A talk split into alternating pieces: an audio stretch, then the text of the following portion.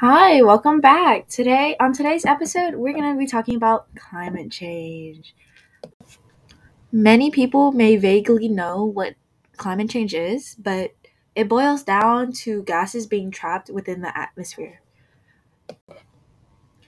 Those trapped gases are a result of human activity. Us.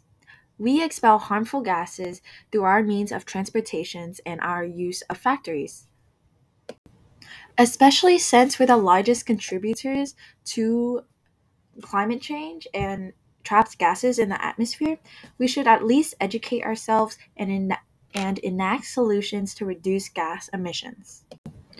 One of the more popularized solutions would be to switch our harmful gases uh, to alter to renewable energy resources. Our daily use of oil, coal, and gas should be switched to the widespread use of renewable energy sources. It will benefit the environment by reducing the need to burn to burn these harmful fuel-based energy. These alternative power so- forms are hydropower, solar power, geothermal energy, bioenergy, and wind energy.